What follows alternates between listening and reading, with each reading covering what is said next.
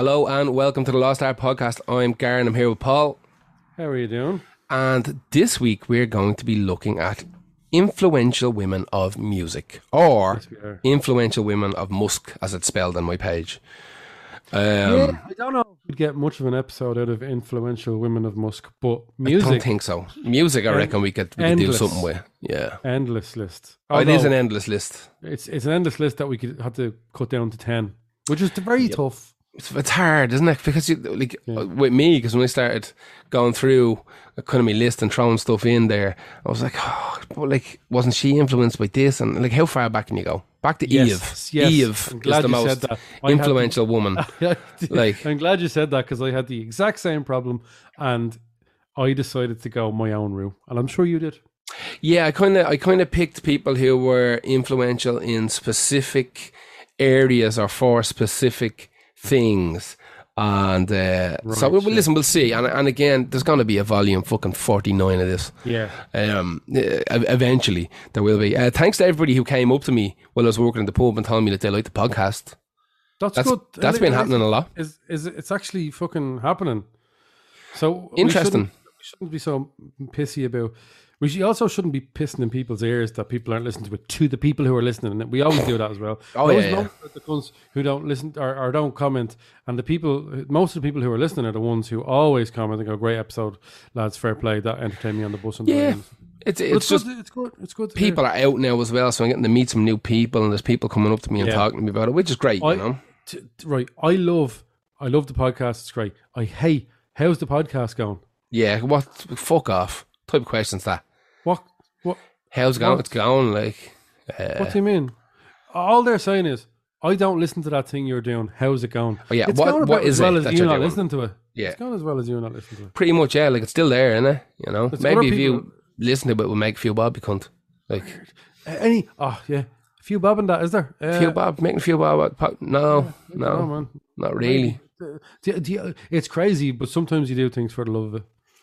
Pretty much, just like talking to me pal about music and listening to music and all that type of malarkey.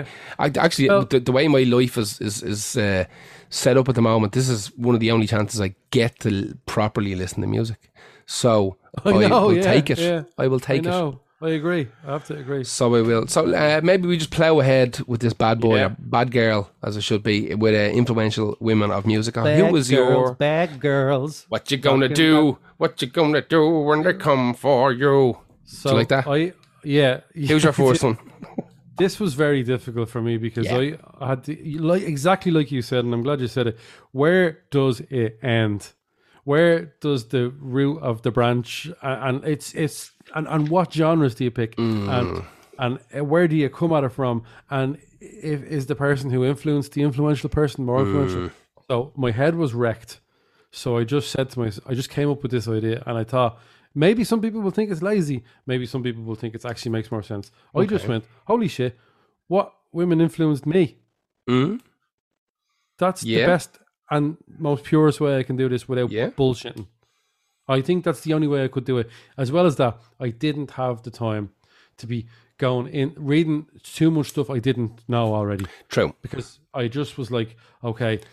And I had Nina Simone on the list, and I was like... So did I, in my head. Nina Simone, in my head, exactly, in my head.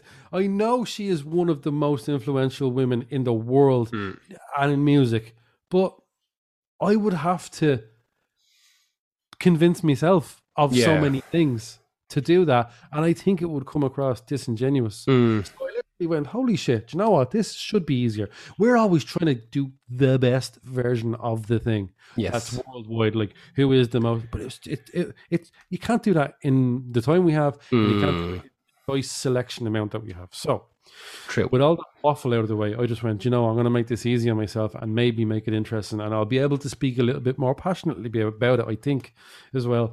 Put some gusto behind it. I think so, yeah. So my first influential woman in music is Wendy Carlos, and her music career started with the Switched On Bach, which is very fun album of Johann Sebastian Bach pieces played on a Moog modular synthesizer. Very cool. Which was released in 1968, and it became like an unexpected hit commercially and critically, and it's fun. It is a lot of fun, right? And here's the mad thing that I didn't know about it. So I wasn't doing no research, lads. Don't worry. You get what you pay for the four people left on Patreon. No, there's more than that. See, I'm doing it again. The people who back into it. The recording was dragged out, right? Super time consuming because the instrument could only be played one note at a time. Oh, fuck. I had to record the note, go back, wait, and hit the note again, and change it, and go back and hit the note again. Mental. So, I'd also like to mention at this point that women in synthesized music—it's a whole podcast on itself, which I don't know if many people would be mad into, but it's really interesting. So, I was going to talk about, instead of Wendy Carlos, I was going to talk about like Daphne Oram, who I've read an awful lot about, as she was like a super important person in the electronic music, the history, like the whole history of it, and the first woman to ever set up her own independent electronic music studio. You'll always see her pictured beside those big, ginormous computer machine looking synthesizers. And then there was Laura Spiegel, who was seen as like a pioneer in the New York music scene, in the electronic music scene. And I liked the quote that she gave. This is always mad. Like, there's a whole thing about women in synthesized music that's always fascinating. There's so many articles on it, like nowhere. And I think I finally kind of figured out a little bit. And this will come back to Wendy Carlos as well. She said, "Technology is a tremendous liberator. It blows up structures. Women were naturally drawn to electronic music. It didn't have to be accepted by any of the male-dominated resources like radio stations, record companies, concert hall venues, and the funding organizations." That's really, really important. You're just there with your little computerized sort of machine. It's just this modular synth, and you get to do it, and it's just you and it. There's, whether it gets out there, like in Wendy Carlos's case with Switched On Bach or not, it's very, very. That's the thing I love about synth in general. It can start in a bedroom, exactly, and it can explode. You don't need the drums. There's a drum machine on it. Well, that's what, like you said, you can do the whole thing. Yeah, and like bedroom synthesizer music can sound as good as like full studio synthesizer music. You know what I mean? It's the same machinery. It's just a matter of like how much time you're going to sit there and like put into the mix post. You know. What's coming out of that machine in your bedroom is going to be the same as what comes out of that machine in a fucking 10 grand a day studio. Yeah, exactly. I mean, there's only so much, well, you can record it into the inputs maybe. Yeah. But those were the pioneers on the technological side of it and awareness as well. But in terms of being influential and inspiring, I think it definitely, if I'm being honest, that I just went with what musically inspired me. Yeah. And Wendy Carlos is the composer of the soundtrack for A Clockwork Orange, The Shining, and Tron. That's a lot, like. So, especially The Shining. Tron is not as amazing as I remember. When I ever listen to it, I go, tell you, Daft Punk's one savage. And I do love the Tron soundtrack. I just genuinely do. But The Shining is fucking The Shining amazing. Soundtrack is phenomenal.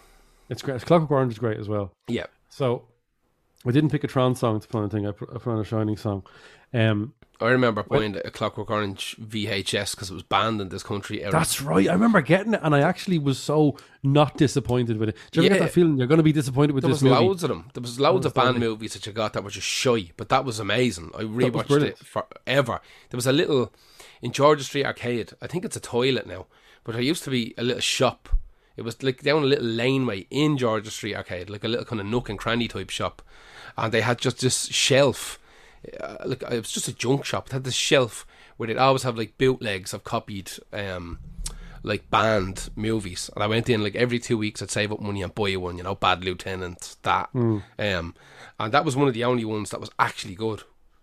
The Clockwork Orange, I think, was banned because they never said, "This guy is evil, he's bad." Yes. You had to figure it out for yourself. Like, you know, It wasn't telegraphed. Like, he was a rapist, and at the end, he was trying. They did like experiments on him to try and make him, you know, normal. And some people thought that as like a redemption story, and he's grand. I didn't see that. I think most clever people saw it. Just it was an outside view of a story that's also fucking, it's fictional in the future, lads. Yeah. So, I thought about not mentioning this because I just wanted to mention Wendy Carlos and as much about the things that I loved, her style and those. We don't have time to play like clips as we said today.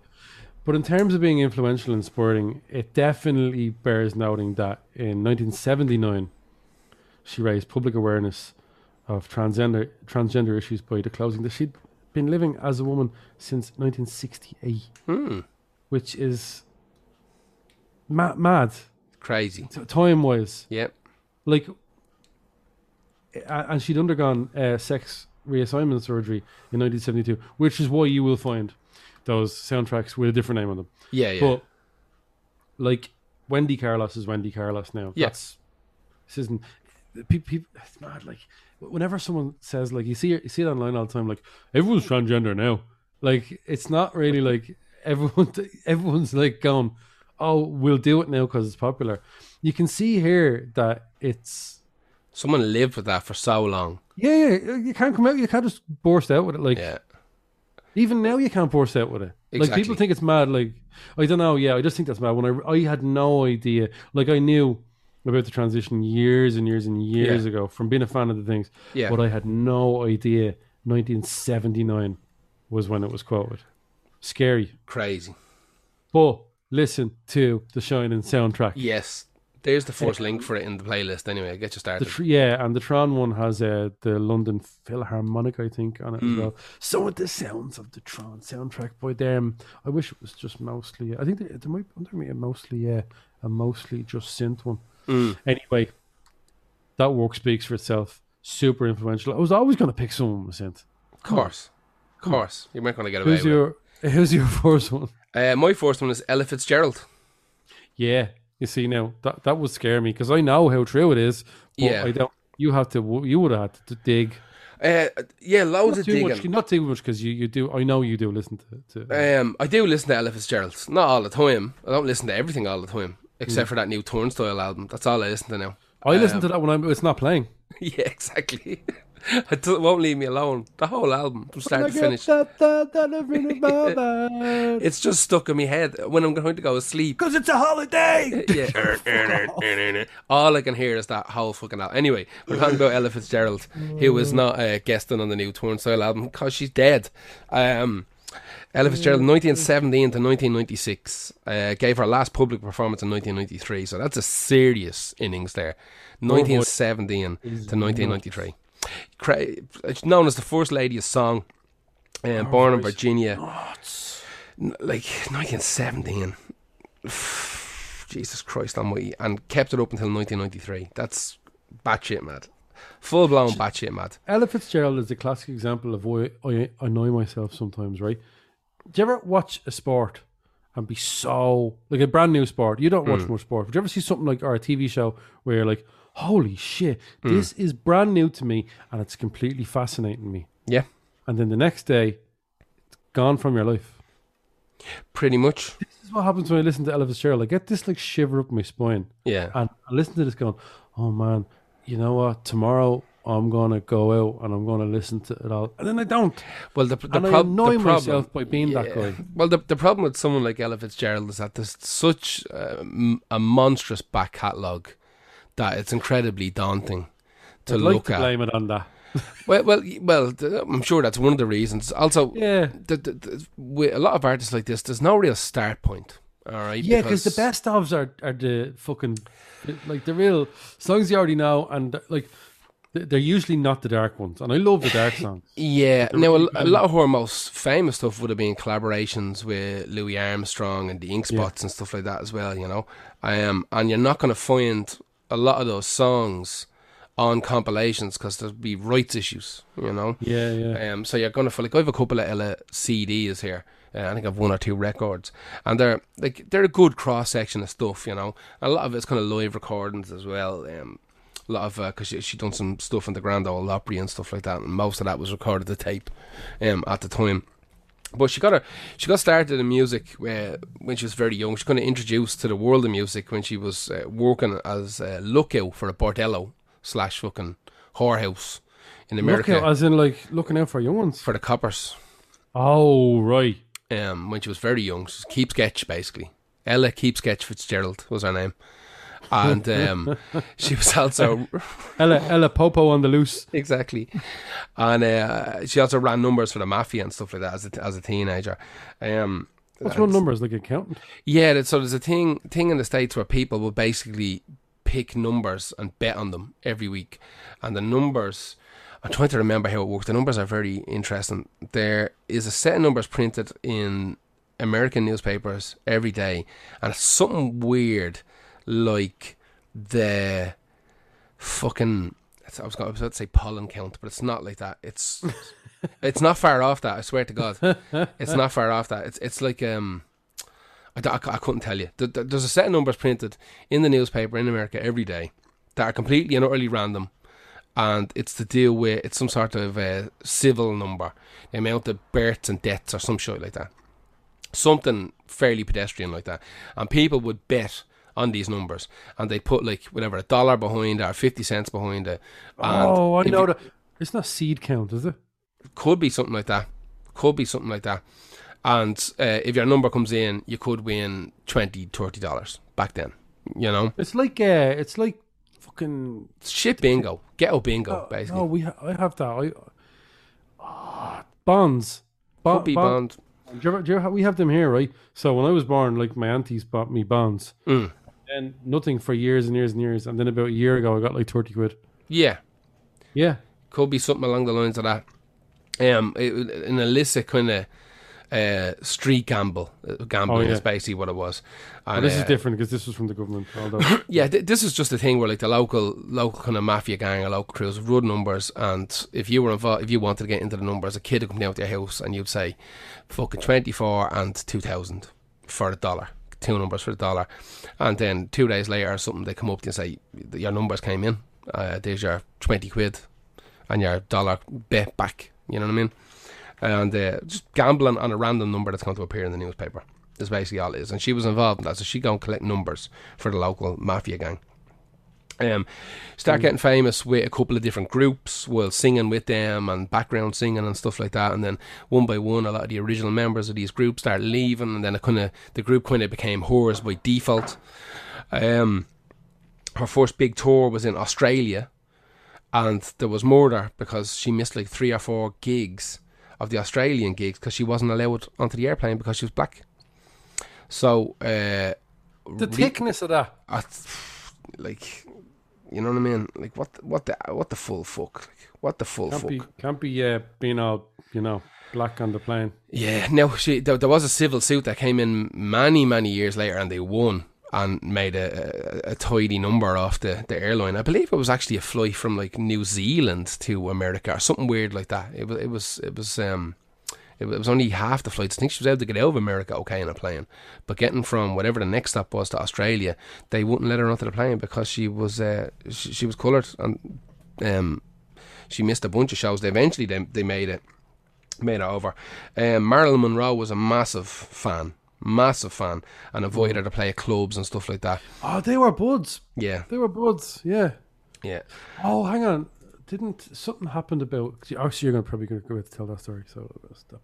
Oh no, there was a thing about a club in Hollywood where she was invited to play, and there was stories for years that she was the first black woman to ever play the club, but it was all discredited. Yeah. There was a bunch of black people that played there beforehand, but the big deal was that Marilyn Monroe would petition club owners that she knew. Yes. Can we get Ella in? Can we get Ella in? Frank Sinatra was a big fan as well. She played on Frank Sinatra's show a couple of times as well. The deal with Marilyn Monroe was whenever someone said we're not going to book Ella Fitzgerald, Marilyn Monroe would turn up to the. I think she said it to a couple of promoters. She went into the club and went, "Is Ella Fitzgerald going to be playing here?" And they went, "No." And she was like, "Ah, I was going to come to it." And they're like, "Yeah, yeah, no, she's definitely playing. Everybody's like, "Oh, well, then I'll come then." Yeah, she was a big fan. Yeah, I think they were buds. So she got a start basically in the Harlem Opera House, which is, again, exactly what it sounds like. which didn't necessarily only do opera, done kind of all styles of music that was popular at the time in Harlem, but it was a big deal for the black community to have a place to go and see acts that were kind of relevant to them at the time. Got started there, as I said, with a couple of different bands, and then eventually ended up just being her fronting the band, and she kind of went solo by herself. She ended up living in Copenhagen for a while. She had a relationship with a guy in Copenhagen, moved over there and lived there for a while, but she toured so much that relationship kind of disintegrated and fucked off. She toured like 40 to 45 weeks out of every year, so not an awful lot of time for her home life, really, you know. She had her legs amputated in 1993 due to the complications of diabetes. Yeah, that was the end of her performing days. She was active from 1929 until 1995, right? So her last public performance was 93, but she done some, I think, radio singing and stuff like that until 95. So, like, from 1929 to 1995, like... I didn't know it was that even, like, yeah. Yeah, it was in multiple, loads of fucking TV shows and talk shows, even in a couple of movies and stuff like that. Couple of TV shows, movies, talk shows. I think she was on Frank Sinatra's talk show as well. But in terms of, like...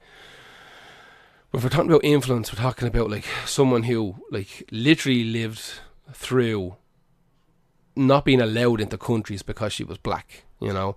But the power that she brought with like her fan base and the want of people to see her was able to override that fucking hatred, you know. Like Australia weren't letting her in; they weren't letting her on the plane, you know. Yeah. And then there was enough of a fuss kicked up. That was like, okay, we have to let her in. And Marilyn Monroe, one of the biggest kind of movie stars at the time, like an icon still to this day, was like one of our greatest fans and defenders.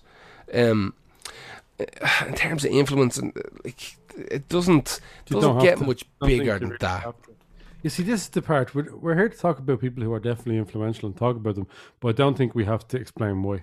Yeah, well, it'd be nice if we could, but you can't quantify that. Exactly, it kind of speaks for itself. I mean, a career span in 1929 to 1995 is... If you went around town and you just said to people, Ella Fitzgerald, influential or not, they'd all say, of course. Like, who'd say no? Even people who like never even actually heard of no, but know the name, yeah, are going to say, yeah, pretty influential. Let's be brutally honest. To the R&B and hip-hop world, it's just in no doubt. Without a shadow of a doubt. And the song I picked Summertime, is her and Louis Armstrong off Porgy and Bess, which is just outrageous. It's an outrageous song. That whole musical itself, like every song off that from Porgy and Bess, it's just incredible. 10 out of 10. Yeah. I could have went with a straight up normal Ella, but that you get this kind of great balance between Louis and Ella on that song. 100% worth listening to. And you know what? Even if you don't recognise that name, Porgy and Bess or Summertime, you absolutely know that song. It's been in ads, it's been in TV shows, it's been in movies, it's been in everything. You 100% know that song, and now you'll know a little bit about the kind of behind the scenes end of it. So that is Ella Fitzgerald. Who is your next one? My next one is the lovely Kate Bush. Ooh, that's a very Alan Partridge thing. Kate Bush was the first British solo female artist to go to the top of the UK charts. Ooh. As the first female artist to enter the album chart at number one as well, and this was with her own material. Kate Bush fascinates the shit out of me, man. Just from the get-go, there was no like introducing herself slowly with pop music and then becoming slightly more disinterested in pop music and moving towards a more avant-garde style. Wuthering Heights is a fucking batshit mad song. Yes, it is. Mad.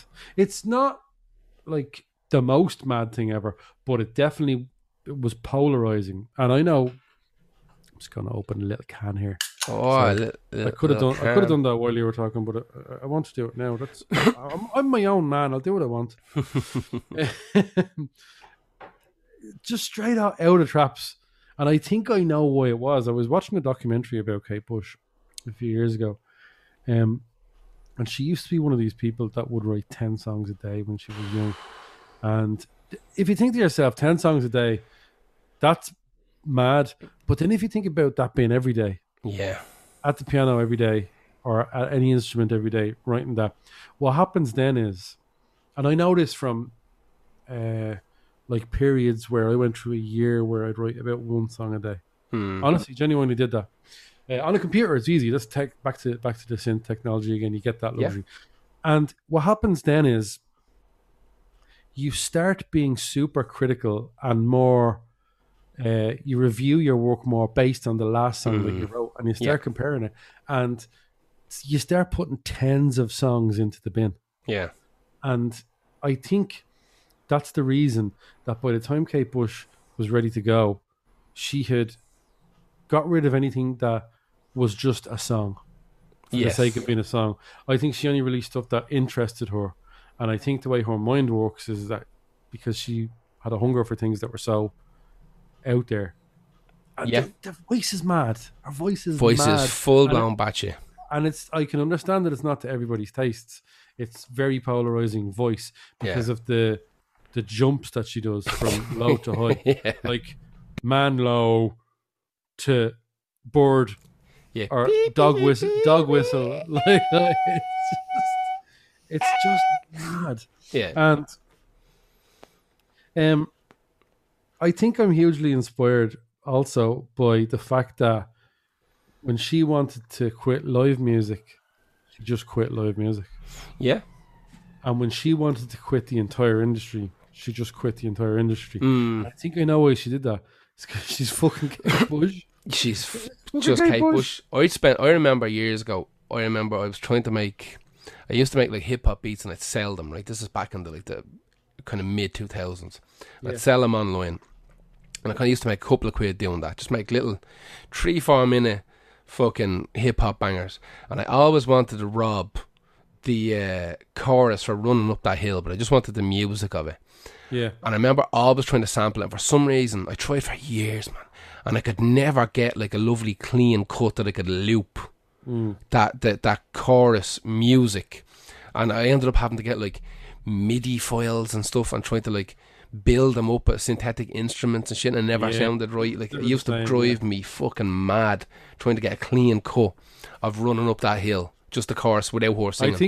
I think herself and is it Roger Waters from Thingswood? I think they used a Fairlight, so you were never going to recreate that with regular. That synth is the size of like a computer desk. You'd never. It's mad. The Fairlight you'd never. I think they used the Fairlight. I'm pretty sure they did. You'll never get that sound. Yeah. You'll never fake that sound with things. So yeah, but I know the was it the boom boom boom or the chorus? It's the chorus. Yeah, it's with just the guitar, this weird with the guitar coming in. And there's a weird swell in behind it, but you can never get a clean. I couldn't get a clean cut in it. That didn't sound like a cut. You know what I mean? Because it kind of it bleeds into the next couple of bars. It was weird. It used to drive me up the bleeding wall. Drive me mad. Yeah, I love Kate Bush. Big fan. So her childhood music hero was Elton John. And this is mad. Elton John claimed that Bush's duet with Peter Gabriel, Don't Give Up, saved his life. Wow. When he was in the lowest depths of his cocaine addiction. That song like might seem like a bit heart on the sleeve lyrics right there in the open, but that song does lift you up when you hear it, that Don't Give Up song. I know it's really like word for word. Do you know what I mean? Like, it means what it says, Yeah, it's Ron Seal. But exactly. But to be honest with you, song. It does what it says, and it really does. Adele cited Bush's Before the Dawn shows as the reason why she started work on the album 25. Yeah. Bush wrote Wuthering Heights without having really read the book. Savage. Here's my favorite one. I read this a few times, and he was in an interview, a documentary. He was quoted as well. Outkast's Big Boy is a massive fan, and he once spent a month in England trying to find her. Really? Yeah. And he eventually caught up with her before. Before the Dawn shows. I'd love to have gone to that, but I was never going to get tickets. He said he talked with her for ages and drank some wine, and he said it was just the best thing ever. Another person as well that went on record to say an absolute inspiration, Tupac. Really? said loved her, absolutely loved her. Yeah, weird. She turned down an offer to support Fleetwood Mac on their Rumours tour. Really? Yeah, because she's Kate Bush. Yeah, yeah. So look, been a lot of that. Been reading an awful lot recently about people turning down touring with big acts. One of the biggest ones I ever saw was like your man The Weeknd turning down the tour with Rihanna after his like first album. Yeah, that's weird, stuff, isn't it? Like that. I think David Lee Roth turned down supporting Motley Crue on their reunion tour, and he was like, "I don't support people I influenced." You know what I was about to say? He's not wrong. Yeah, he's exactly. Not wrong. Yeah. That would be feel like a step backwards. Yeah, it wouldn't feel rather right, than a step forward. I know that, like, no, it wouldn't feel right. That's. And it's going to be a shit show anyway, so why would you want to be part of it? That's like the Sex Pistols fucking supporting Green Day. Yeah, it doesn't make sense, does it? No, it's be weird. Not in the slightest. Kate Bush is a massive influence for me, just in terms of... But I don't have the balls she does. And I don't know if that's even like the way you say things anymore. But I don't have the guts. I don't have the guts she does. I haven't been outside in 2 years, I don't know. Yeah, I don't have the guts she does because I don't ever... experiment enough. A lot of my music is very, very much retro comfortable. Yeah. And she was doing stuff that was so unique. Mm. And if you ever hear her or Bjork, there's no mistaking that voice. Yeah. You're not going to double, second guess yourself. Like, and Suzanne Vega, strangely enough, you'd know it was Suzanne Vega. Yeah. Definitely. I am standing in the water, there's a man and he has coffee.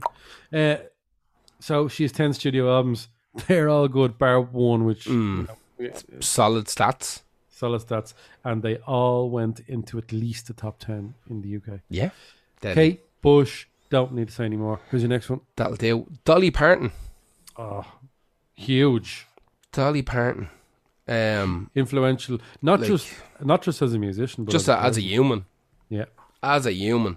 Born in 1946, debut in 1967 with Hello, I'm Dolly. I'm not going to lie to you, man. There's very few people born in 1946 that I still find massively attractive. Yeah. As she says herself, it's costs an awful lot of money to look that cheap. She's brilliant. She's great. Like, honestly, seems like a humanitarian, like just a good person. Yeah. Whether that's really good management and a really good public image, I don't know. But I think she might, at the core of it, just be like a decent person. I'm not saying she's fucking godlike, but I think she's just a decent person. Sold over 100 million albums worldwide. Good numbers. Has 25 number one songs, 110 charted singles, 11 Grammys, 50 nominations, and in 1999 inducted to the Country Music Hall of Fame. Has composed over 3,000 songs. Jesus Christ. Like, if we're running a numbers game, that's influential enough, I think. The fourth of 12 children, born in Tennessee in a fucking cabin, a one-bedroom cabin, like poorer than dirt when they came up. That's like, right, yeah. Extraordinarily fucking poor. Appeared in the Grand Ole Opry at the age of 13.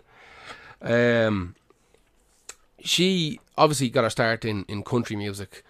As she kind of progressed, she started getting a little bit more. She thought she could cross over to a pop album, which gave the world my favourite Dolly Parton album, which we've talked about a couple of times, which is First Harvest. It's just... The album is bananas. Like, it definitely has country elements to it, but it's written like a pop album. Written like an 80s pop album, And The Light of a Clear Blue Morning, I think, is, for me, is probably our best song. I could listen to it daily on the reg. Like, it's just perfect. That makes my soul feel good. Yeah. It's just, that whole album is... The only problem with that album is that fucking Applejack song, which is dog shit. I can't listen to that fucking hokey stuff. It's not for me. Elvis wanted to do a version of I Will Always Love You. So I don't know. I'd say maybe half the people listening to this know that Dolly Parton wrote that song. It wasn't Whitney Houston. I Will Always Love You. I don't know. Right, yeah. Who knows? It's an old fact at this stage, and we're talking new generations of people. Who knows? So I Will Always Love You was Dolly Parton's song. Elvis wanted to cover it, and she said no, because apparently Elvis's management, the deal that was in place, that if Elvis sings one of your songs, from that point on, he owns 50% of the royalties of that song. Yeah, oh, that's mad. So she was like, nah, no thank you. That's not for me. Elvis was a little bit pissed off because he thought he I imagine Elvis' version, that'd be unreal. It would be really, really good. It would be fucking incredible. Like, only if he was in his fucking right mind. Yeah. But I realistically, do you know what? The more I thought about it, when I read that, I was like, even a shitty fucking "I Will Always Love You" type of Johnny Cash version of it from Elvis. They need to get Danzig down with that as well. Exactly, I'd be all over that. Danzig's version, "I love you, oh, the wolf. Ah." I'd be mad into that. Do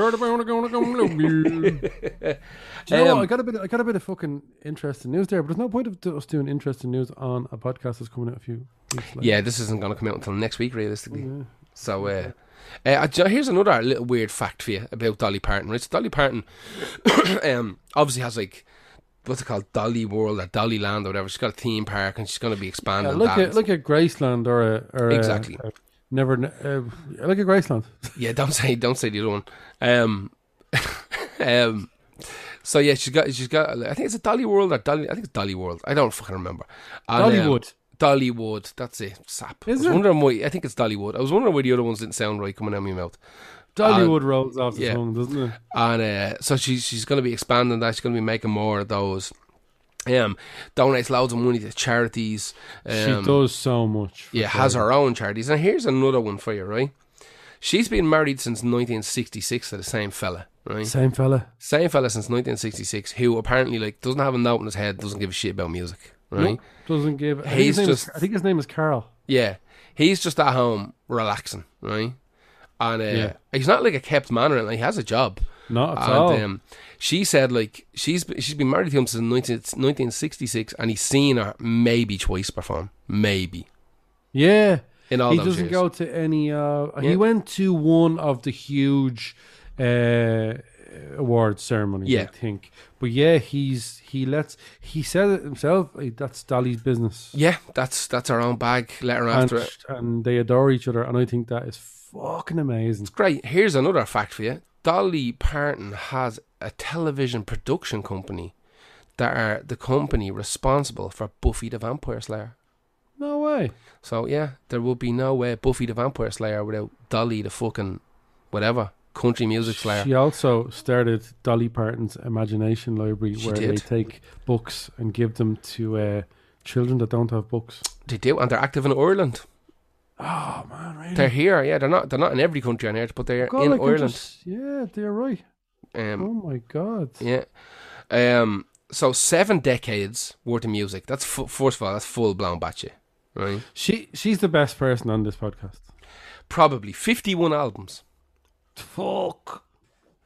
51 albums. Yeah. I just saw that her library is in Tala. It's the only side. Only downside.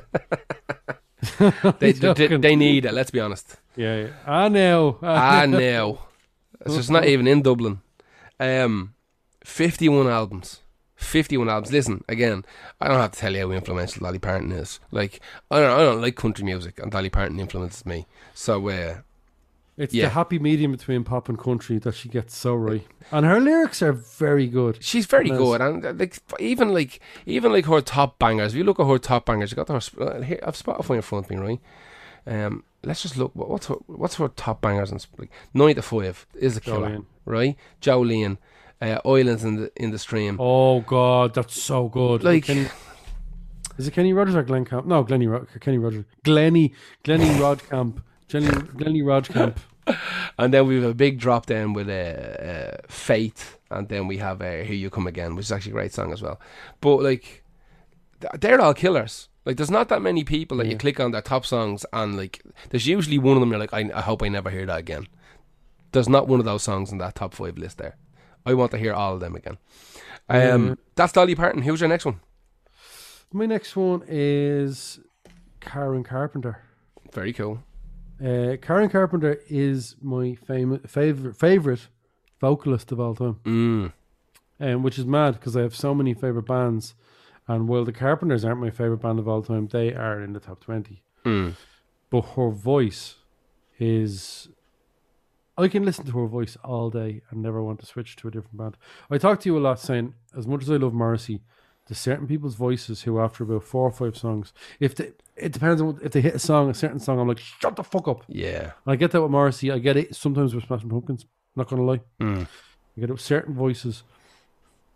I even sometimes get it with Radiohead, if I'm being honest. Radiohead, yeah. Sometimes if I hear, not an album, but if I hit like some sort of... Sometimes I stick on, I let Spotify just do what it wants to do with your head. And I'm just like, shut up. Shut up. Karen Carpenter, all day I could listen to her voice. Yeah. Just all day. I think it's like a caramel waterfall. No, because it's so pure. There's nothing else in it. Caramel waterfall. That's what it is. Nothing else. No added anything. The day I remember one day I was really young and I was watching TV and a clip came out. I think it might have been like an anniversary of her death. It could be a 10-year anniversary or something like that of her death. I think she died in 1983.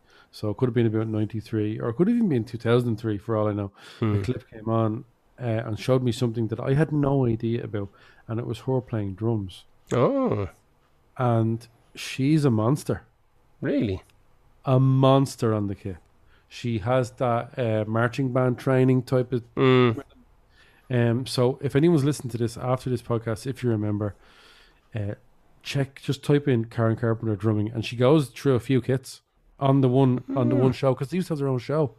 Her and because she's half of a massive duo. If you don't know this, yeah, the Carpenters with Richard, her brother Richard. They had their first #1 with "Close to You," which was written by Burt Bacharach. I just think she has this amazing sort of like unbelievable grace when she sings, but she's also a bit of a joker. Like if you watch those shows, especially, she reminds me a little bit of Cher. They can pass off the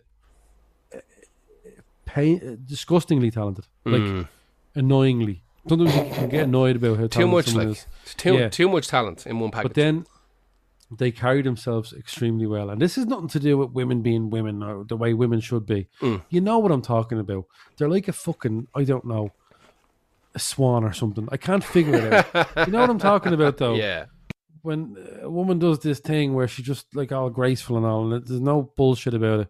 And you don't do this like, oh, that's gorgeous. You just kind of like stand there for a second. There is a certain grace that comes from females that men can't replicate. Yes, and it's just this purest form of admiration that we're allowed produce from our bodies. Yeah, but then they have a fucking little trickster side to them, where they're a little bit, and she has that on her show. You have to have that in your show as well. Like Cher was like that as well when she was doing the comedy sketches. It was a little bit risque sometimes as well. So a little bit of variety spice. I want Karen Carpenter still be alive, but that's not it's just not a thing. Not a thing, unfortunately. It will be in the future. We can bring her back, but right now, no. Yes, when we get to 2042. Yes, that's it. But by then we won't be alive because we're falling apart. I'll definitely be alive. I'll just be in so much pain. I wish I was dead. I just wrote. So will you? Because I'm beginning to wish I was dead right now. I'm in so much pain. Do you know what is really annoying me? That everything that's wrong with me is all happening down the right hand side of my body. Yeah, well, I have a tooth that's a bit fucky on the left, but everything else. Oh, I have a tooth that's fucky on the right, and me and you both have that shoulder thing. That shoulder thing. Although I went away for a week and I slept wrong, and now it's back full steam ahead. Yep, that's how it works. Now I am like a fucking idiot because I promised my mate I would get it sorted, and I fucking didn't. Because I'm a dope. But it's not the only. I'm going to go to a physio because I know this is what happens to me, right? I go to the dentist and they say, you have a broken tooth there. We're going to have a look at that broken tooth. and then they x-ray it and they say, wow, that's not a broken tooth at all. That's just a tiny bit of a huge tooth inside your gum, crushing another one of your teeth. I'm like, you know what, man? Oh, no, you know what it is? I got that noise. Oh, that's interesting. That's not a noise I want to hear at the doctor, dentist, or mechanic. Oh, that's got that once or twice. That, ooh, that noise. Like, no, mate. No, so now when I go to, so the doctor or the dentist couldn't do anything about it, so I have to get sent to a specialist. Oh. So I know when I go to the shoulder thing, it's going to be like, ooh, that's interesting. No, don't say interesting. Interesting means A, surgery. You're missing a bone. Expensive. Yeah. Mad expensive. I know what's happening. I know there's fucking tendons pulling off something they shouldn't. Yeah. So, Karen Carpenter. A mouthful of water there, nearly lost it. Oh. She died of heart failure. That was likely brought on by anorexia. That's the famous, like one of the most famous people to bring a struggle with anorexia to the forefront. Yes. And I remember as a kid, I could not get my head around anorexia. I couldn't wrap my brain around it either. I remember it was, listen, I'm going to say something now that makes me sound very ignorant, but like there was a period where anorexia was like fucking, it was all the rage. Like you were hearing about it all, like it's still a thing, folks. In the 90s, right? Yeah. There was like a thing about like every magazine and TV show and shit show was like painting women who were losing weight as anorexic or bulimic and stuff like that. And that's where my kind of my background, whenever I think of anorexia, I think of like fucking shitty fucking kind of red top newspapers pointing at people. One of the most misogynistic structures in the world, and not just them, women's magazines as well. I'm sorry. Yeah, can be kind of grim, man. Tearing lumps out of each other and posting pictures of. Look at your own from EastEnders with her stretch marks while she's on holiday after a grueling year when her mother died.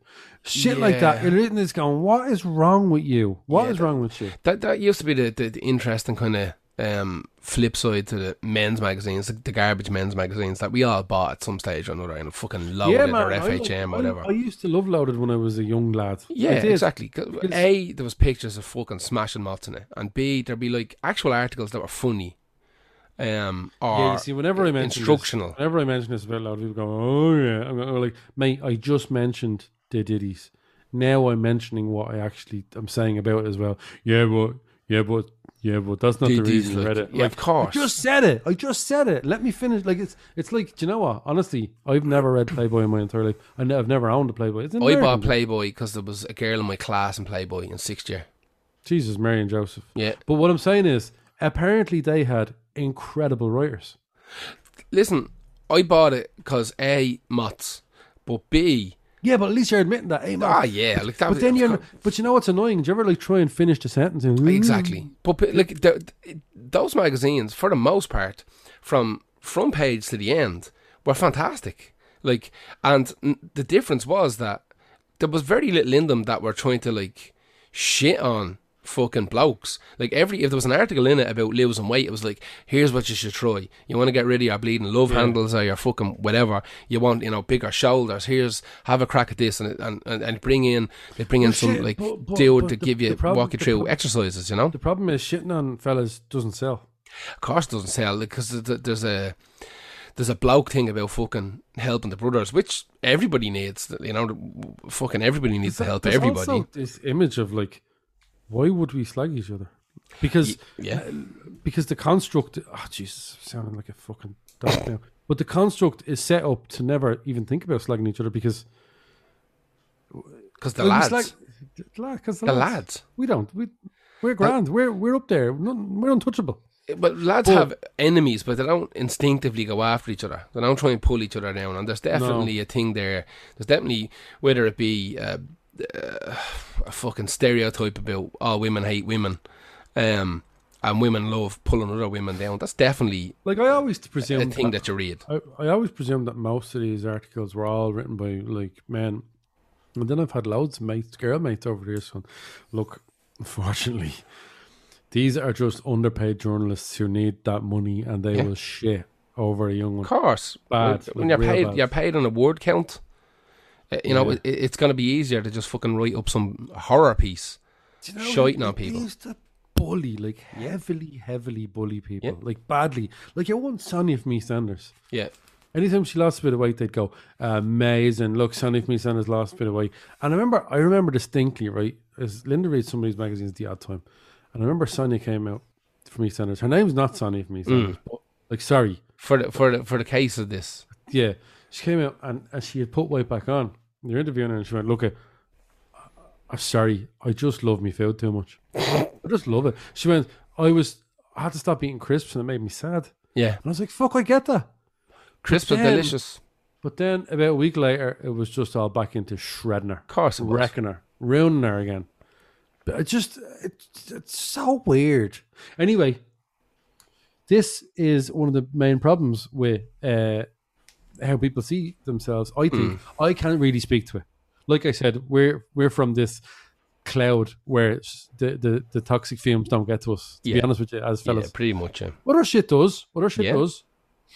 But look, me and Gar, big love, and we'll always talk to each other and hug each other, and love's always there. Big love. Who's your next one? My next one is Billie Eilish. Interesting. Yeah. Modern. Yeah, very modern. I would say modern. Yeah. So. Born after fucking I had done loads of stuff in my life in 2001. This is the live show. You would have said exactly what that was. Yeah. Yeah, listen. The reason I picked her, I'll tell you the reason I picked her, is because I have two young nieces and they are 14 and 15 and they very much like Billie Eilish a lot. And I can see her music and kind of persona influencing them. Oh yeah, you have to. Yeah, look, we can't just go. You can't just talk about the influential people of 40 years ago up to like 20 years ago. There's no doubt that what you're saying. I'm backing you on this. Yeah, like they love her. Like they love her. I'm backing you. And they're like now. Here's I personally don't get it. I might be in that camp with you to a degree as well. There's a couple of songs that I kind of like, but I'm not going to lie to you. Most of it all sounds the exact same to me, right? Yeah. It's all. I know she had that kind of dark. She created this kind of dark album, that one where she's on the bed and it's kind of bedroom gothy pop, and I get that, I like it. But then that last album was just a mess. Yeah. It's weird. She's got two albums, and she suffers from Tourette's, and she has synesthesia and depression and stuff like that as well. Again, which are all modern, not modern, but like things that modern. They're all modern. They're all things that kind of the youth of today can. That's something that would have been kept secret from people of our era and before is now out in the open, which is better for everyone, I think. You know, so. Musically, Jesus Christ, it looks like I'm going to sound like a fucking prick, right?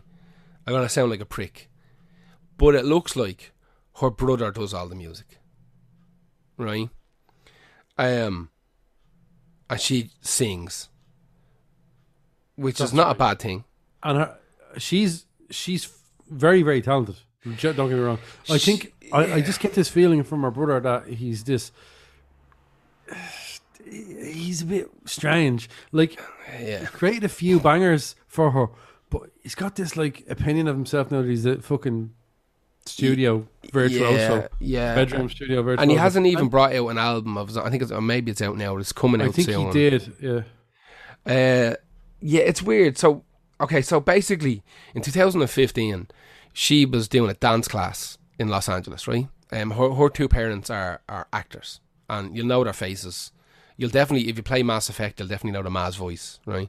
And she was attending a dance class. Apparently, she didn't really have any much interest in being an actress or anything like that. But she liked dancing, she liked music, and the dance teacher asked if anybody in the class messed around with making music at home, and she said, "Yeah, me and my brother." Mess around sometimes with keyboards and laptops and stuff like that. And he said, well, why don't you do a couple of songs for next week or whatever, next class in 2 weeks' time, and we'll figure out if we can come up with some dance routines for it as a project. And she was like, yeah, cool. So she went home, her and her brother, put together like a song or two and lashed them up on SoundCloud, and came back 2 weeks later and the songs had hundreds of thousands of plays in 2 weeks. And that was the beginning of it. So she got signed to this thing called Platoon, which is a company that Apple own. And basically what they do is they take up-and-coming stars and package them and get them ready for major label deals, right? Right. So they get you a stylist, they get you fucking PR, get you marketing, all this kind of stuff, and they put together this lovely package, and then they're like, they approach all the record labels and like, you know, this girl Billie Eilish has hundreds of thousands of players on SoundCloud, and we think she might be the next big thing. And here she is now. We've taken photos, we've made a music video, we've done all this kind of stuff. And she ends up getting signed to Interscope. Now, there's some sort of deal. This is all very modern. I can't believe I keep saying that word. But it looks like Spotify might have invested heavily in the Billie Eilish project, right? Now, I don't know whether that's because of... I should just say that I think the both of us probably agree that the first album is not without its merit in the popularity of Billie Eilish. Definitely. Like, I'm not going to shit on our music. Musically, I like loads of it. It's not fucking super to my taste, but as you said, there's dark stuff there that kind of works, you know? Yeah. When it gets I'm going to say the oldest thing in the world, but you'll agree with me. When you get to a certain age, right, a new artist comes out who is a version of an artist you have seen. Yeah. And they are affecting young people in the same way this artist affected young people then. And you've seen it. And no matter what you think of their music compared to those, that cycle needs to continue. Absolutely. And those people need to pop up. So I think what I like about when me and you talk about this is we see people our age going, this Billie Eilish stuff is shy. And I feel like saying, but did you not say that about, like, did someone not say that about Grace Jones? Yeah, or Alicia Keys or whatever. When they were out. Yeah. Like, this is part of a cycle, and you are older in this cycle than, and your opinions, I'm not saying this doesn't count, but your opinion is an old, damaged opinion. It's sort of, it's been around the mill. So you have to let new stuff come through, even if it's the same as, like, some of the stuff we love was just from other stuff. 100%. And they said the same stuff about 100%. Like, but there comes a time where you just have to let your opinion go, you know? And there was many a person shot on Slipknot when they came out. They're like, what the fuck is this? The masks and all. And Q fucking 20 years later, those same people are talking about those first three Slipknot albums being incredible. You know what I mean? The same thing's going to go for Billie Eilish. She's going to be around for a while, right? Let's get used to it. She's huge. She's doing Bond themes and stuff. You know what I mean? It's over. The build-up now has reached fucking critical mass, and she's not going to fade away. She might fuck up for a year or two, do a few other bits and pieces, but she's not going. She's sticking around. She's incredibly influential to the youth of today. It's a big deal. Her records are worth a fucking fortune, and they sell like mad. Like, she's one of the people that's really pushing, I talked about this a couple of weeks ago, really pushing like the kind of the youth vinyl collectors. Like Halsey and Eilish and is it Lorde or Lordy? Is it Lordy? Yeah, Lordy. Like their records are coming out. These are very, very, very interesting pop stars if you think about it. Definitely. And like, I'm too old to be getting into it, if I'm being honest, because there's not enough madness in it for me. Like, yeah, I'll skate around the outside and go, it's grand. Yes, exactly. I'm not going to shit in it. I might even defend it. Yeah, definitely. I'll definitely defend it, because it's fucking modern music, and if modern music's like, there's no such thing as modern music, then we're just stuck with the same old shite. And I'm still waiting on new bangers. Like, I hope there's bangers till the day I die. You know what I mean? And if there's no new people... If not, we'll just have to listen to Glow On forever. Exactly. We'll just have to listen to that new Turnstile album forever. So, like, I'm just hoping that there's new bangers, like, literally, like, every week until I die, because all the old artists that are trying to come back and release new albums and stuff, like, it's not happening, really. It's really not happening. They're not pumping out the killers like they were meant to. The fingers crossed for ABBA, but I think that's going to be the most middle of the road ABBA album ever released. it'll be better than some of the other ABBA albums. More than likely, but it's not going to make people come on their pants. Like, the more I listen to those songs, the better they go. They're very good. Yeah, the one with the horns in particular is very good, but they're not like... Is there a Toy Our Mother Down? Oh, Toy Our Mother Down. Does your mother know? That's another song. Like, you know, is there a Waterloo? Like, is there like a fucking number one for 9 weeks in the chart song in there? I really doubt it. Just because they've grown as songwriters. Like, I would have thought that even if ABBA put out its theme in Pile of Shite, it would go to number one. But they are doing extremely well in numbers, those songs. Because they're ABBA. What I think is right, that they put out two songs. One of them is quintessential ABBA ballads, and the other one is a quintessential ABBA dancey song. And I genuinely don't. They haven't progressed, but in a sense, don't want them to either. Don't want them to. No, if there was a mad modern ABBA sound, I've no interest in it. Anyway, let me finish up with Billie Eilish before we move on. As I said, I think Spotify are highly involved because They're largely behind her success. She's, from the day she came out, she was pushed into like big playlists, kind of pop-up ads, all this kind of like big money involvement in Spotify, because that's what kids were listening to music on. And that's where you push, like, you know yourself, from bringing music out the last while, you want to try and get out the playlists. Playlists are the new fucking like 2FM, you know what I mean, or radio shows, or MTV. You know, MTV is... Nobody really wants to be on MTV anymore. They want their music videos on YouTube doing millions, and they want their songs, their audio songs, on playlists doing fucking millions as well. So if Spotify seemed to be, in a roundabout way, not even a roundabout way, in a very direct paid fucking mad money to do it way, are really behind the Billie Eilish fucking machine. She's the youngest person to write and perform a Bond song. No Time to Die. She's the youngest person to win the 4 main Grammy categories as well. 2 albums. She's done 6 headlining tours. Like, as I said, she's going nowhere.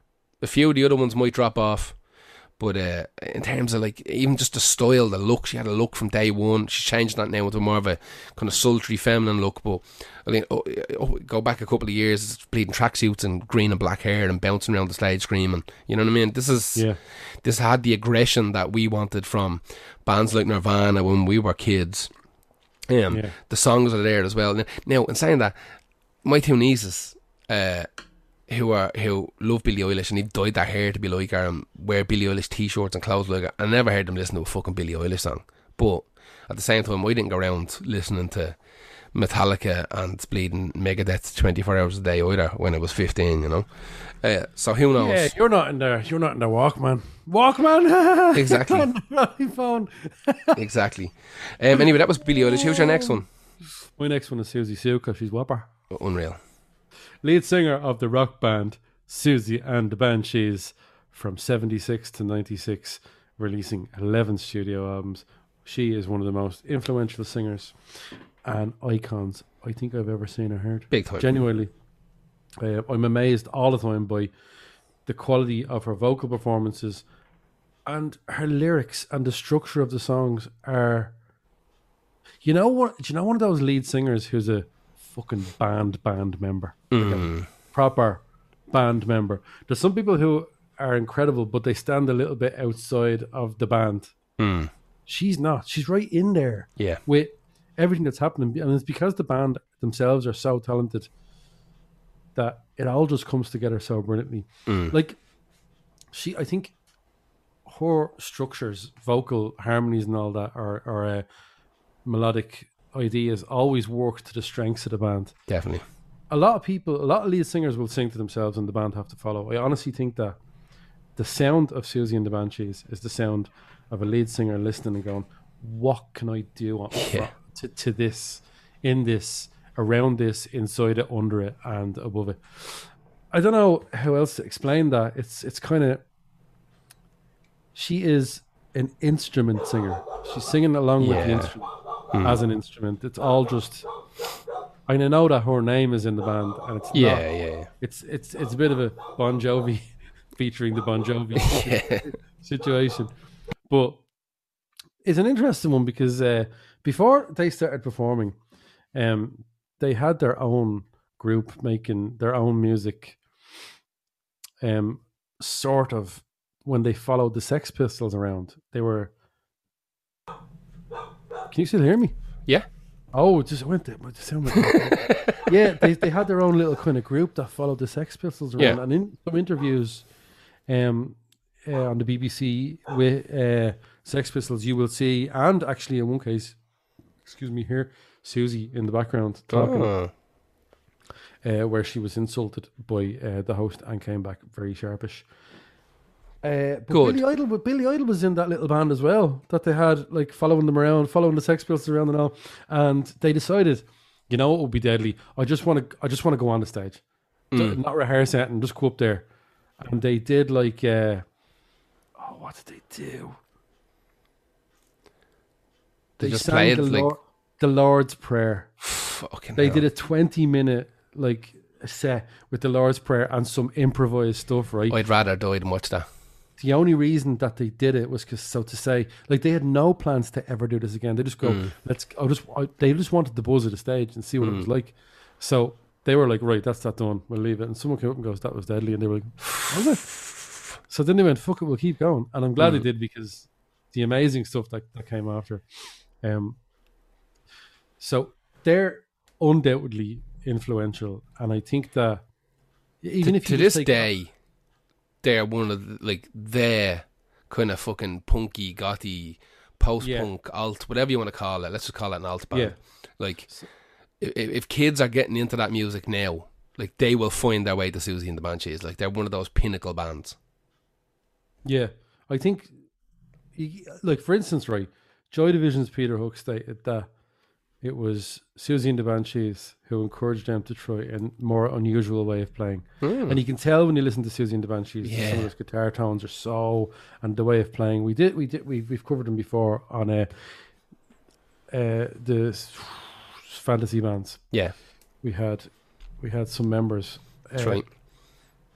Morrissey stated once in an interview before they fell out that none of them modern bands are as good as Siouxsie and the Banshees when they're at full pelt. That's not nostalgia, that's fact. High praise.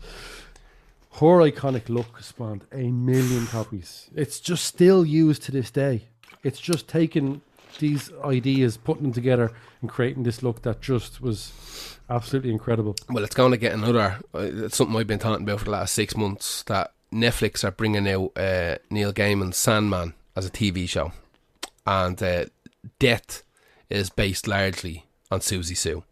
Oh, so you are going to see, that's going to be like next year's fucking Harley Quinn, without a shadow of a doubt. It's 100%. Well, I hope so, because I mean, it's good. From what it's read, a great look, and the comic is phenomenal, and even the audio book that Audacity brought out, like the whole tone of that Sandman series is going to be very important to television, I think, and it looks like it's being done properly, but. Death herself in this show is going to be one of the big kind of sticking points in pop culture, I think, from the day it comes out. Like, I can see it happening. So I think that Siouxsie Sioux look is going to explode again once that show kicks off. I really and truly do. Yeah, it is. Like, it's the ripped fishnets and the spiky black hair. Yeah. So... Yeah, like I said, that look spawned a million, but it's only such a small part of what Siouxsie brought to the table. Oh, yeah. The songs are there as absolute proof. The albums are, the personality, the interviews. She also plays guitar, bass, piano, and percussion. And she has a voice in the coloratura contralto range. Don't know what that is, but I'm sure there's some people that listen to it. I think contralto means you sing in multiple tones. You can jump. You can go like low, like medium, high, like up. Bush, yeah, I believe. So I could be fucking wrong. I could have pulled that out of my hole, but I think I read that about somebody else today. That's why it's there. It'll be gone tomorrow. Yeah, Siouxsie Sioux was one of the first people that came to me. She had a very strange upbringing. She had a very, very, very isolated upbringing. Really? Because her dad was some sort of, he's in pharmaceuticals or he extracted venom from snakes, and he was he's an alcoholic, and she never wanted to bring people over to the gaff because of, like, probably both of those reasons. Yeah. So she had a very, very sheltered... Drunk ass swinging fucking snakes around. Yes. I'd be into it, personally. And I think she used to just sit there reading so many books. And I think people that are well-read write incredible lyrics. Hence Morrissey. They just have a better grasp of the language and how to use it and putting phrases in. Like, yeah, definitely. Susie's lyrics are incredible. Yeah. They really are. Like, goth music doesn't need incredible lyrics, but when it has it... When it has it, it's better for it. It really is. Yeah. Now, who is your next one? My next one is Courtney Love. Really? Yeah. And I'll tell you why. I'll tell you why. But going back to kind of influence in your own life type of thing. So, when I was young, right, music was very male-dominated for the type of music that I liked, okay? So going back to talking about stuff like Nirvana, Soundgarden, Megadeth, Slayer, all this kind of stuff, all the stuff I listened to when I was younger. It was almost all entirely male-driven. And then Hole had been around, but like Hole were kind of introduced to my kind of circle when Courtney Love and Kurt Cobain obviously started seeing each other, and then people start talking about Hole, and then all of a sudden you could get Hole records, right? Because Hole had been around since 1989. I was fucking 8 at the time, right? So I wasn't listening to Hole, but when those records kind of just whatever got re-released or new ones start coming out and stuff like that, we all start buying them. Like, all the lads start buying them. And it was originally because of that kind of Nirvana connection. You know, like, in our heads is a female Nirvana. But, like, they weren't. Like, I'm glad you're honest about that. When you're young, everything is... That's the female version of that. Of course it is. It's the simplistic way of doing it. It's the simplistic way we think about things. Of course, right? And also, there's a pretty fucking strong relation there as well. Like, yeah. But we start listening to this, and then you got stuff like kind of L7 start kind of becoming a thing. We were like, holy shit, like there was almost a thought, like women can rock too. Do you know what I mean? Because it just wasn't that much. Like, aren't they great now? Aren't they great now? With all the guitars they can do and all. Aren't they great? And you know what now? Do you know what? They're great. Fair play to them. Exactly. But like, and it wasn't just about the music. It was about like the wildness of it. Like, I remember seeing L7 on fucking what was it? Yeah, the Channel 4 show. Yeah. Not TGI Fridays. The one that was late night with the fucking with John Paul Gaultier and all. No, they weren't on that. They were on the one with Terry. Fuck, you're dead right, yeah. The Ward. The fucking Ward, right? When they were on The Ward, like... Amazing. Crazy. Amazing. Exactly. And then all of a sudden we're like, it's just these, like, balls of fucking hair and tits with guitars screaming. Do you know what I mean? That's what we saw. You know, we were like, holy fucking shit, this is batshit. This is insane. I'm really, really into this. And, like, of course, the songs are fucking incredible. So... to me, this is like she's one of the first people that like kind of inducted herself into my little stupid music world in the early 90s. And like I had whole t-shirts, I had the CDs, you know, I think I even had a whole hoodie at one stage, you know. Reading up about Courtney Love, we talked about Courtney Love 1,000 times on this podcast, but like incredibly interesting, almost sad life in parts. And the singer of some brilliant songs, regardless of where they came from. 100%. Born in 1964 in San Francisco, but raised in Portland, Oregon. We're talking about a globetrotter of the highest pedigree here, right? Like, she lived in New Zealand. She lived in Dublin. We've talked about that before. Lived in Liverpool. Like... You, Jesus Christ! I actually have I've so many places written down here. She worked in Taiwan for a while. Full blown batshit mad. Right, her dad was a road manager for the Grateful Dead. The bassist from the Grateful Dead is a godfather. Her there's a rumor. There was a rumor in the family that her father dosed her with LSD when she was a toddler. Jesus. And that fucking might have been the beginnings of her fucking kind of... Where is he from? Like fucking Tallaght or something? I don't know. No, that's not some dig. Yeah, I don't know. Courtney Love's dad.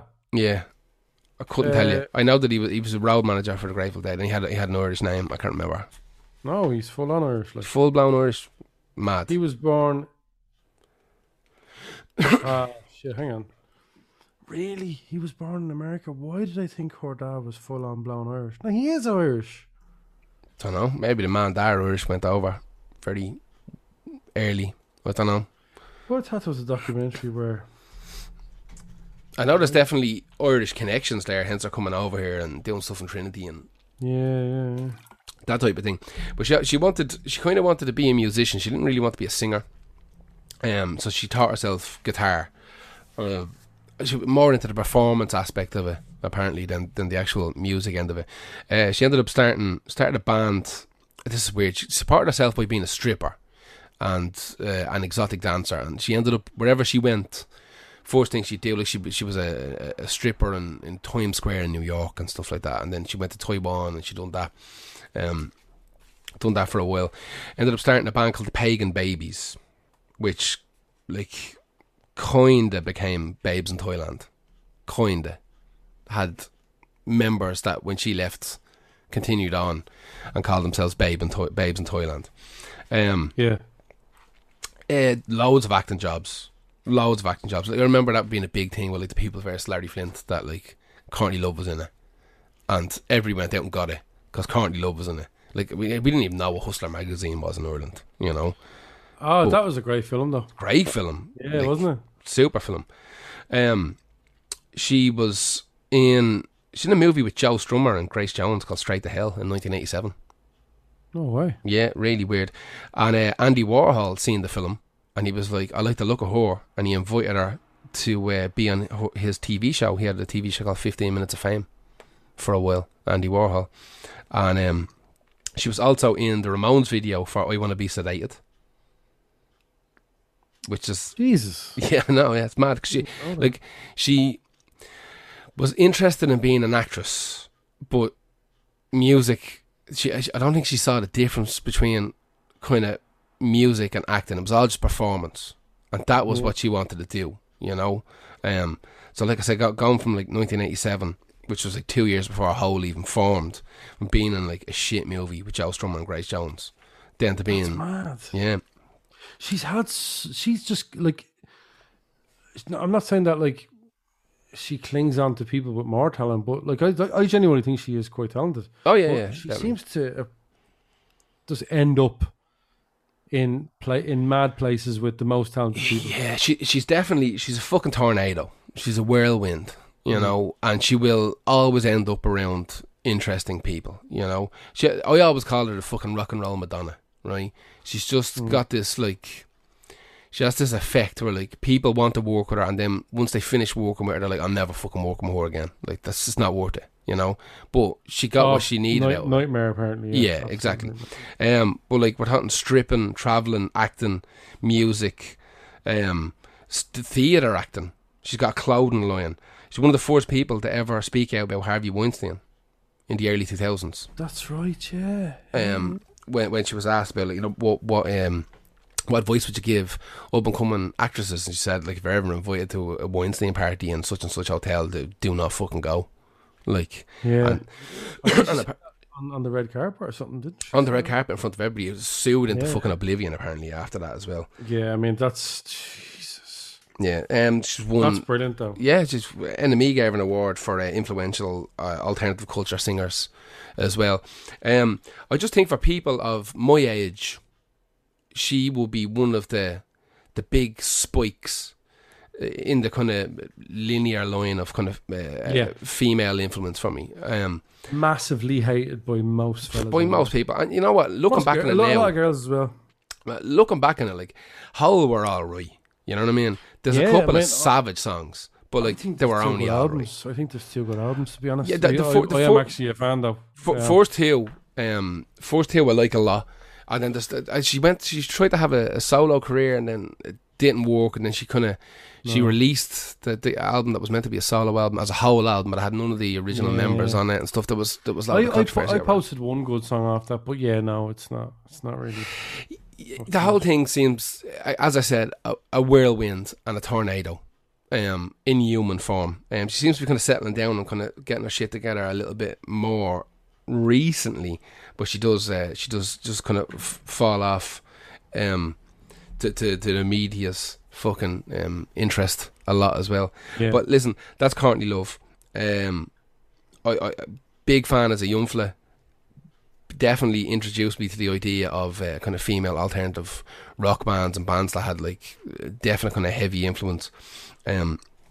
But as time went on, seeing her as an actress and stuff like that, and she can actually fucking act. Like she can act. She can, really, and, can, and yeah. Knowing that like that mad life story is behind her as well, definitely adds kind of depth to the character.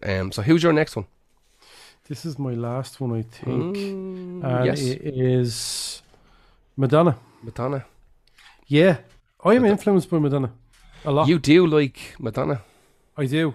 And I have a lot of time for her. In the later years, up to recently, I think that she has scrambled a bit for relevance when she doesn't need to do it, as a sort of shame, not shamefully, what's the word I'm looking for? A bit gracelessly sometimes. And this is nothing to do with like shown skill. That's one thing that annoys the shit out of me. Why is Madonna still dressed in skimpy outfits? Because she can do what she wants. It's exactly. Not that. It's just the music. I'm literally talking about the music got behind. Madonna was always a beat ahead. Yes. But then it became on the beat, which was fine. But then a beat behind, and then three beats behind became, no, stop. Yeah. This is bad. This go is back, bad go news. Back, go back. Yeah. So Madonna Louise Ciccone is her name, and she built up in the 80s a vault of disgraceful bangers. Oh yeah, 100%. Like I genuinely love some of those songs. I think they're some of the most well-written songs. I can, like, for me, when people mention Whitney Houston and stuff like that, and I don't know, anyone from the 80s like that was a powerhouse, I just always go back to Madonna. Yeah, even Paula Abdul and all, like they're grand, yeah, but like, yes, where exactly, are they now? Paula, like Paula Abdul, yeah, exactly. But I was going to say Cyndi Lauper, but that's more actually what I'm talking about. Yeah, that punk element might have been, as you call it, like Barney the Dinosaur version of punk and rock.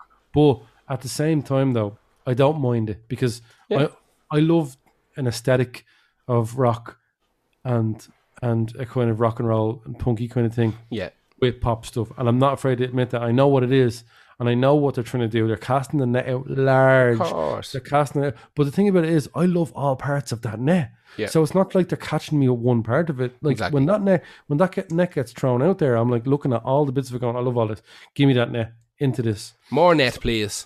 More net. Madonna has really dark songs like Justify My Love. Yeah. And even if you listen to Like a Virgin, it's creepy. Not just lyrically, like the music, creepy. Listen to those opening. That's a creepy synth. Creepy as fuck. Everything like that I have sort of... I couldn't pinpoint now to try and tell you how she's influenced that in the music I've done with all my two songs. Like, but I know there's something in there. Yes. That I'm always carried to, and I always are carries through, and I always genuinely once a month go back and listen to like her greatest hits. Because her greatest hits volume 1 is very good. It's very well. It's one of those really well structured greatest hits. Yeah, there's such a thing as a really good, well put together. It's not necessarily linear. It's just the song placement's correct. Yeah, exactly. Yeah. And sometimes like you want to avoid some of the filler, and she has got filler. Oh. So Madonna built up, like I said, a vault of those bangers, and then when people thought this is the end of Madonna, we're coming into the 90s. No, she created, from what went like what would be considered sexual in the 80s to hypersexual in the 90s. Yeah, I remember that book. But a real erotica, yeah. Yeah, I mean, uncle real, had it. Like a real fucking handle on the whole thing, like businesswoman handle. Yeah. Not just throwing it out there and hoping for the best. This was seriously like Basic Instincts, kind of clever, using sexuality in a very artistic way. Although that's not what I'm saying about Basic Instinct. I'm saying it wasn't as 9.5 weeksy or maybe it was a bit 9.5 weeksy actually. There was this thing in the 90s of using what you could get away with more sexually, but in an artistic way, and I think she did that so much as well. It was a black and white book, like. Yeah. But the song Erotic is incredible. Yeah. And she was always controversial. When you think about it, she had to get more controversial every time, but she kept it within the limits. It's almost like WWF would get away with just what they could, and then in a few months they'll try a little bit more, and then a few months again, they never just went full bore into it. Like, do you know what I mean? Yeah. It was already controversial in the 80s when they were doing mad shit in WrestleMania. Yeah. But then in the 90s, it was Raw, and in the 90s was Erotica for Madonna. Do you know what I mean? Just keeping up with, you have to keep going with it. But she has a legacy of reinvention that only is matched by maybe like Cher or so many other people can do it.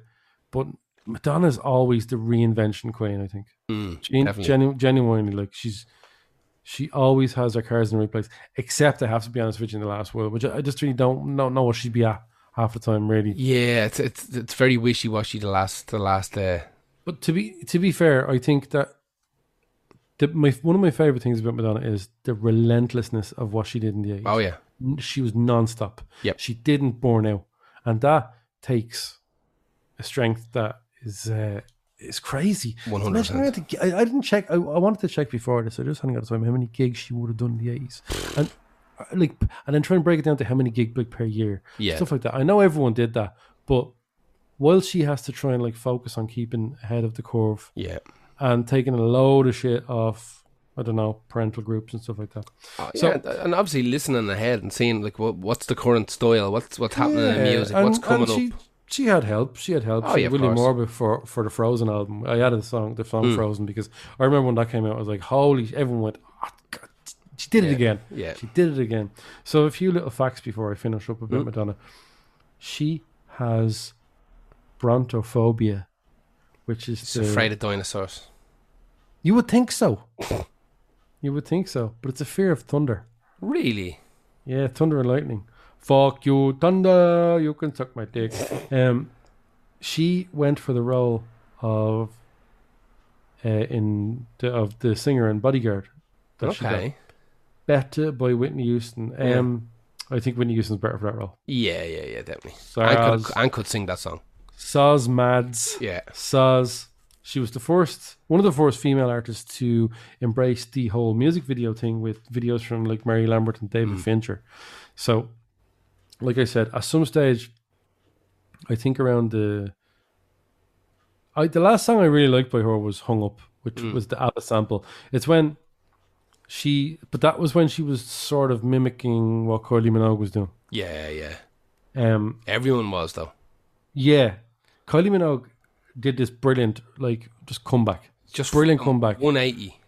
And everyone went, shit, like, it's such a bizarre comeback that we can only copy it. We can't go ahead of that. We don't know what's ahead of this yet. Exactly, yeah. So that comeback was just this 90s dance, but it was, like, if you go back and listen to Hung Up or fucking the Kylie Minogue song and the Hot Pants and all that. It's great. It's a banger. Yeah. You know the one I'm talking about. Spin Me Round, whatever the fuck it's called. Yeah. That doesn't have that. It does have a little bit of those 90s instruments, but you can forgive them. Not as much as like Michael Jackson's Dangerous, which I still can't get over how it's untimeless some of those beats are. Yeah. But that's the last time. That was her at her keeping up stage rather than jumping ahead. Yeah. And now, I'm not going to lie to you, I haven't listened to a Madonna song in a while because she keeps being in the news for saying something silly or something daft, and again this happens to a lot of artists as well, where they just for some reason just out of the loop enough, they got to say something they think is controversial that'll get them some press time. They still thinking they kind of, you know, there's no such thing as bad press type of thing, but there is now. There definitely is now. You can disappeared now. You know. Yeah. And a lot of them seem to just think they can. Case in point, someone like Morrissey, who takes on the role of going back to the WWF, WWE, takes on the role of a baddie. You know, I'll be the Iron Sheik, and I'll say a lot of outlandish shit that like 20 years ago would have got me the cover of NME and a big article. Now it's just getting me cancelled. Badly that works out in music. It doesn't work anymore, and that's because they're surrounded by fucking mutants. They're surrounded by yes people. You know what I mean? And the thing about when people, the worst thing about when someone comes out with that is my brain instantly goes, "What was their last song? Exactly. Or what was the last thing of music?" And if it wasn't out for a few years, I'm like, "You're a scrap heap for you." Exactly. Not, or else just give yourself a break and retire. You've done so much. You've done enough. You've done 10 times more than most people. Exactly. 10 times. So now what you do is, if you, Madonna years ago, I think, should have just gone acoustic. Yeah. Or just broke the music down to something a lot more simple. I think I've said that before. And just, or start working with producers who, young producers, like she did with William Orb at that time, to do the Frozen album. Mm. But stop being 2 steps behind. Yes. Because do you know what happens is if the biggest things right now are stuff like WAP and stuff like that. Madonna can't copy that because that is just can't. Just do can't. That. I mean, she tried with the Britney Spears Kiss thing was like the last. Yeah, no, but it's nothing to do with age. It's just WAP. So much speak of a certain like age. Yeah, it would just be and style. That's not going to work for an elderly white woman. Yeah, it's not. It's not for her. So I honestly think that she could do that. This is the thing about Dolly Parton. Jeez. No. This is the thing about Dolly Parton is she took the same music. Didn't fuck around. Yeah. But she had Nashville and all to you don't have to do much there. Yeah. But yeah, I'm gonna look up now. Now I'm in work tomorrow, and if I get a bit of a chance to look and see what Madonna's been up to. Can I find a Madonna banger from the last 5 years? Maybe. 10 years. Let's say 10 years. Maybe, but a lot of skimming involved. It's now a stage of grasping. However, 80s, 90s, and even a touch of the early 2000s. Yeah. Absolutely killing it. Yep, well, absolutely.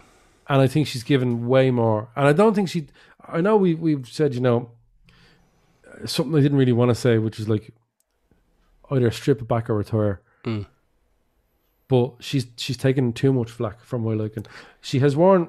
clothes that people have like gone, they've really gone in with the camera, going, "Look, you guys tell you like this is horrible and all that shit." Shit is a stupid, dopey talk. Yeah, and that kind of stuff annoys me. I don't really care what age anyone is when they do anything, but me and you are about music, and there's no faking that. Exactly. There's no fucking around with that. Exactly. So who's your next one? Who's your last one? My last one is Queen Latifah. Yeah, she's brilliant. Queen Latifah is fantastic. Born Dana Owens in 1970 in New Jersey, signed with Tommy Boy Records, one of the biggest kind of hip-hop labels of all time, in 1989. Debut album All Hail the Queen, the same year. Multiple film roles, television roles, had her own daytime talk show.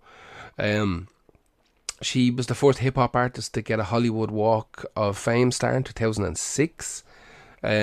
One of the first and most influential feminist rappers, would talk about topics such as domestic violence, harassment, relationship issues, equality. First ever rapper to perform at the Super Bowl halftime show. Jumped between hip hop and soul and jazz. Wow. She had this kind of weird, even from her first album, people would kind of call her the queen of hip hop jazz. And she definitely influenced not just female MCs, but definitely influenced so many kind of up and coming artists. Like people like Naughty by Nature and all would always quote Queen Latifah as being a massive influence on them. The fact that she would chop up old jazz records and soul records as opposed to creating just these kind of harsh, kind of Run DMC style kind of beats. She would go chopping all records up for samples, and because of that, you got this lovely kind of smooth albums offering. You would have bangers in there as well. Your standard kind of late 80s, early 90s kind of fucking shit that was in there as well, because it was fashionable at the time. But definitely had a big love affair with singing. To the point where she started releasing singing albums. She just kind of moved on from hip hop. Decided, you know what, I've done hip hop. People know I can rap. I'm known as a rapper, and start singing, doing jazz albums and soul albums. Has a new, put out another hip hop album called All Hail the Queen 2. I don't know if that's out yet. It might be out yet. I need to check because I actually want to listen to that. Going back to our hip hop roots, Started a makeup line for women of colour as well, because she saw that that market wasn't being fulfilled enough, that 99% of makeup companies were aimed at fucking Caucasian females. So she was like, where's the stuff for fucking black women and brown women? So went out and created it. Has written books, has produced movies. She's made 7 albums. She's been in around 40 movies. She's been nearly more of an actress now than a musician. Is what she'd be known for in the kind of current zeitgeist, but she's definitely a fucking musician first and foremost in my mind. 24 TV shows, powerhouse of a woman. Like, has literally dabbled in fucking everything artistically. I'd love to be that talented, but then also not be scared and just do it. And just do everything, but also have the control to do everything right. Yeah, well, listen, in movies, you always take wrong turns. Do you know what I mean? Hang on. Movies doesn't count. Exactly. If you're crossing over from a stream, take that money.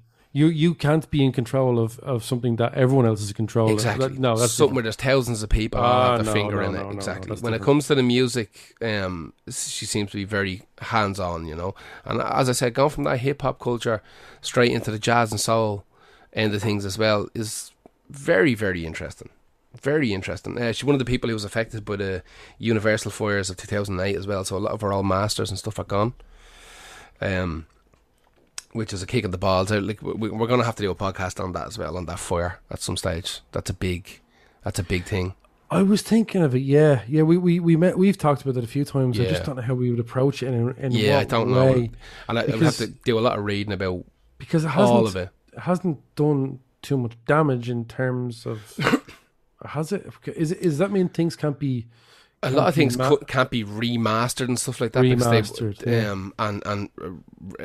Like, a lot of stuff is going to be out there in the world. Like, obviously, all her original albums you can buy now on LP or CD. But if they wanted to go back and do a full remaster job, and that would be incredibly difficult because they'd have to be taking something from a mastered, finished product. You know, all the multi tracks are gone. That kind of stuff. You know, the original tapes are gone. So the original of the species of a thousands, if not hundreds of thousands of albums are just lost now, unless there was some random miraculous backup, which there probably wasn't, but the archival versions of those albums are gone, you know, and she was a victim of that as well. I just think Queen Latifah is one of those people who's, like I said, a powerhouse. She stands tall in music, stands tall in TV, stands tall in movies. She's kind of effortlessly cool when she talks. She has a voice. Exactly. It's one of the first people to be talking about stuff like fucking equality in music and like sexual harassment, and even the song I picked, Unity. She's talking about people fucking catcalling her and shit like that. You know, like there wasn't too many people doing that before her. She's a big deal, and let's just leave it at that. That's Queen Latifah. Folks, that was it. Thank you very much for sticking around with us. I'm going to do a big cough. How about that? Because water went down the wrong way. I don't like that when water goes down the wrong way. We shall be back in a week or two with a fresh one for you. I hope you enjoyed that. You can go to patreon.com/LostArPodcast if you want to support us. It's a couple of quid every month. Helps us pay the bills. And we have a Ko-Fi as well if you want to just donate money. Tip us for our work, which again is added bonus, because it costs money to run this, and you hear this every week. It costs money to do this.